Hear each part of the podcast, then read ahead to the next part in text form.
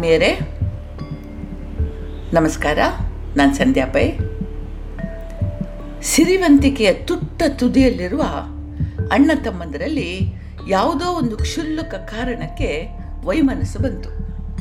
ಒಳಗೆ ಕುದೀತಾ ಇದ್ದ ಅದು ಒಂದು ದಿನ ಶಬ್ದಗಳಾಗಿ, ವಾಕ್ಯಗಳಾಗಿ ಹೊರಗೆ ಬಂತು. ಬಂದದ್ದೇ ಸೈ, ಅವರಿವರ ಕಿವಿಗೆ ಬಿತ್ತು ಹಿತೈಷಿಗಳು ಅಂದುಕೊಂಡವರ ಕಿವಿಗೆ ಮುಖ್ಯವಾಗಿ ಬಿದ್ದು ಅವರ ಹೃದಯಕ್ಕೆ ಇಳಿದು ಅದಕ್ಕೆ ಸ್ವಾರ್ಥದ ಉಪ್ಪು ಖಾರ ಸೇರಿಕೊಂಡು ಮತ್ತೆ ಮಾತಿನ ರೂಪ ತಳೆದು ಅಣ್ಣ ತಮ್ಮಂದಿರತ್ತ ಹಿತವಚನಗಳಾಗಿ ಪುಂಖಾನುಪುಂಖವಾಗಿ ಮರಳಿ ಹರಿದು ಬಿತ್ತು. ಇಬ್ಬರು ಅವುಗಳನ್ನು ನಂಬಿದ್ರು. ಅವ ಅಂತಾನೆ, ನೀನು ಲುಚ್ಛ, ಕೃಪಣ, ದೈತ್ಯ, ಕ್ರೂರಿ. ಅಂದರು. ಬಾಲ್ಯದಿಂದ ಒಟ್ಟಿಗೆ ಬೆಳೆದು ಪರಸ್ಪರ ಪ್ರೀತಿ, ಗೌರವ ಹೊಂದಿದ್ದ ಇವರು ನನ್ನ ಅಣ್ಣ ಅಥವಾ ನನ್ನ ತಮ್ಮ ಹಾಗಲ್ಲ ಅಂತ ಹೇಳಲಿಕ್ಕೆ ಶಕ್ತನೇ? ಹಾಗೆಲ್ಲ ಹೇಳಲಿಕ್ಕೆ ಶಕ್ತನೇ? ಅಂತ ಯೋಚಿಸಲೇ ಇಲ್ಲ. ಕಿವಿಯೂದಿದ ಸ್ವಾರ್ಥಿಗಳೇ ಬಾಂಧವರಾಗಿ ಅವ್ರು ಹೇಳಿದ್ದನ್ನೆಲ್ಲ ಇವ್ರು ನಂಬಿದ್ರು. ಒಬ್ಬನಿಗೆ ಮತ್ತೊಬ್ಬನ ನೆರಳು ಕಂಡರಾಗದಷ್ಟು ದ್ವೇಷ ಬೆಳೀತು. ಹೀಗಿರುವಾಗ ಅಣ್ಣ ಸಖತ್ ಕಾಯಿಲೆ ಬಿದ್ದ. ವೈದ್ಯರು ಕೆಲವೇ ದಿನಗಳು ಉಳಿದಿದೆ ಅಂತಂದರು. ಇದು ತಮ್ಮನ ಕಿವಿಗೆ ಬಿತ್ತು. ಹಿತೈಷಿಗಳು, ಆಹಾ, ಆದಾಯ ಕುತ್ತು ಬಂತಲ್ಲ. ಇವಂದು ಅವನಿಗೆ, ಅವನು ಇವನಿಗೆ ಹೇಳಿ ಒಂದಿಷ್ಟು ಕಾಸು ಸಿಗ್ತಾ ಇತ್ತು ಮುಂದೇನು ಅಂತ ಬೇಜಾರು ಮಾಡ್ಕೊಳ್ತಾ ಇರುವಾಗ ಹಾಗಾದರೂ ಕೂಡ ಸಂಪ್ರದಾಯಕ್ಕಾಸರು ಇಷಾದ ಸೂಚಿಸಬೇಕಲ್ಲ ಅಂತ ತಮ್ಮನಿಗೆ ಹೇಳಿದರು. ಅಯ್ಯೋ ಪಾಪ, ನಿಮ್ಮಣ್ಣ ಸಾವಿನಂಚಿನಲ್ಲಿದ್ದಾರೆ. ಏನಾದರಾಗಲಿ ಬಾಲ್ಯದಲ್ಲಿ ನಿಮ್ಮನ್ನ ತುಂಬ ತಂದೆ ಹಾಗೆ ಪ್ರೀತಿಸಿದ್ದನ್ನು ಮರೆಯೋಕ್ಕಾಗೋದಿಲ್ಲಲ್ವಾ? ಛೇ ಛೇ, ಎಂಥ ಉದಾರ ಮನಸ್ಸವ್ರದ್ದು ನಿಮ್ಮನ್ನು ಮಗನ ಹಾಗೆ ಪ್ರೀತಿಸ್ತಾ ಇದ್ರು ಅಂತಂದ್ರು. ಕಡೆಯ ವಾಕ್ಯ ಛಟ್ ಅಂತ ತಮ್ಮನ ಮನಸ್ಸಿಗೆ ನಾಟಿತು. ಹೌದಲ್ಲ? ಯಾಕೆ ಇಷ್ಟು ಕಾಲ ನಾನು ಕುರುಡಾಗಿದ್ದೆ? ತಂದೆಗಿಂತ ಹೆಚ್ಚಾಗಿ ಲಾಲಿಸಿ, ಪಾಲಿಸಿದವನನ್ನು ಎಂಥ ಕ್ಷುಲ್ಲಕ ಕಾರಣಕ್ಕಾಗಿ ದ್ವೇಷಿಸಿದೆ? ಛೇ ತಪ್ಪಾಯಿತು. ಈಗಲಾದರೂ ಅವನ ಕ್ಷಮೆ ಸಿಗದಿದ್ರೆ ನನ್ನ ಬದುಕೆ ವ್ಯರ್ಥ ಅಂದ್ಕೊಂಡು ಸೀದಾ ಅಣ್ಣನ ಮನೆಗೆ ಬಂದ. ಕಣ್ಣೀರು ಸುರಿಸ್ತಾ ಅಣ್ಣನ ಕಾಲಿಗೆ ಬಿದ್ದ ಅಣ್ಣನ ಮನಸ್ಸು ಆ ಕ್ಷಣದಲ್ಲಿ ತಮ್ಮನನ್ನೇ ನೆನೀತಾ ಇತ್ತು. ಹರಿದ ಕಣ್ಣೂರು ಕಣ್ಣೀರುಗಳಲ್ಲಿ ವರುಷಗಳ ದ್ವೇಷ ಕರಗಿ ಹೋಯಿತು, ಹರಿದು ಹೋಯಿತು. ಹೇಗೆ?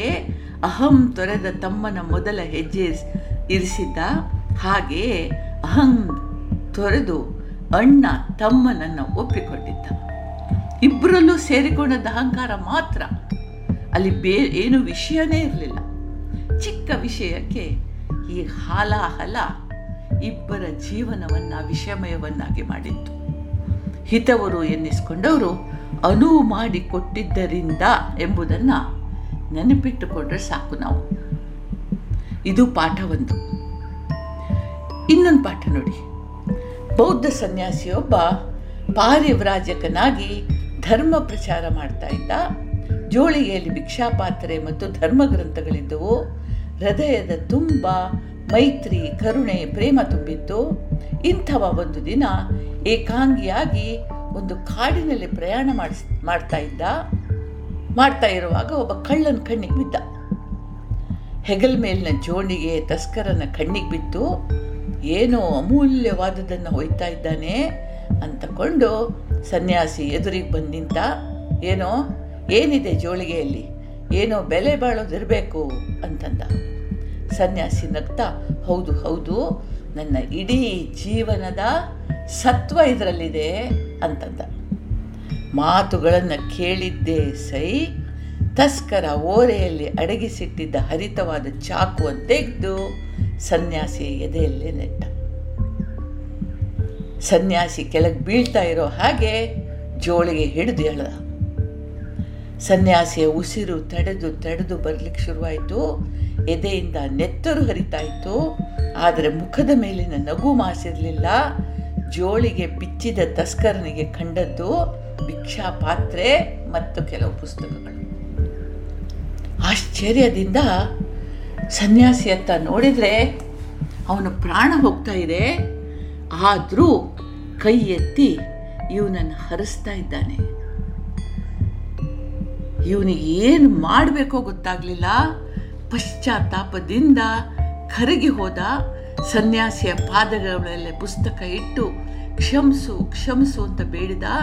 ಪ್ರಾಯಶ್ಚಿತ ಏನು ನನ್ನ ಈ ಪಾಪಕ್ಕೆ ಅಂತ ಕೇಳ್ದ.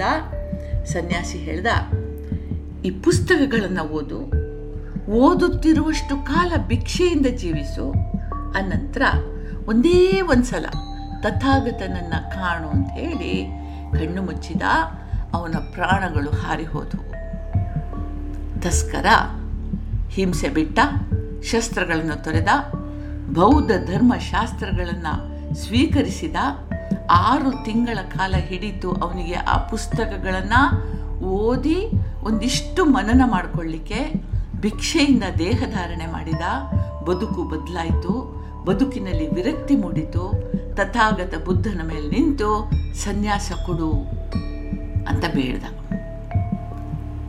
ಹೇಗಾಯಿತು ಈ ಪವಾಡ? ಹೇಗೆ ಅಂತಂದರೆ ಅಹಂಕಾರ ಇಲ್ಲದ ಪರಿಶುದ್ಧ ಚೈತನ್ಯ ಒಂದು ಅಹಂ ಎಂಬ ಕತ್ತಲಲ್ಲಿ ಬದುಕುತ್ತಿದ್ದವನ ಜೀವನದಲ್ಲಿ ಬೆಳಕಿನ ಕಿರಣವೊಂದನ್ನು ಹಾಯಿಸಿತ್ತು. ಆ ಕಿರಣ ತಸ್ಕರನ ಜೀವನವಾಗಿದ್ದ ಕತ್ತಲನ್ನು ಕಳೆದು ಪ್ರಖರ ಬೆಳಕಿನ ಪುಂಜವನ್ನು ಸೃಷ್ಟಿಸಿತ್ತು. ತಸ್ಕರನ ತಮಸ್ ಕಳೆದು ಅವನು ಗೌ ತಮನಾದ ಬೆಳಕಾಗಿ ಹೋದ. ಪಶ್ಚಾತ್ತಾಪ, ಅಹಮ್ಮನ್ನು ಬದುಕಿ ಸರಿಸಿ, ಬದಿಗೆ ಸರಿಸಿ, ಬೆಳಕಿಗೆ ದಾರಿ ಮಾಡಿಕೊಡ್ತು ಇದು ಎರಡನೆಯ ಪಾಠ. ನಮಗೆಲ್ರಿಗೂ ದೇವ್ರು ಒಳ್ಳೇದು ಮಾಡಲಿ. ಜೈ ಹಿಂದ್.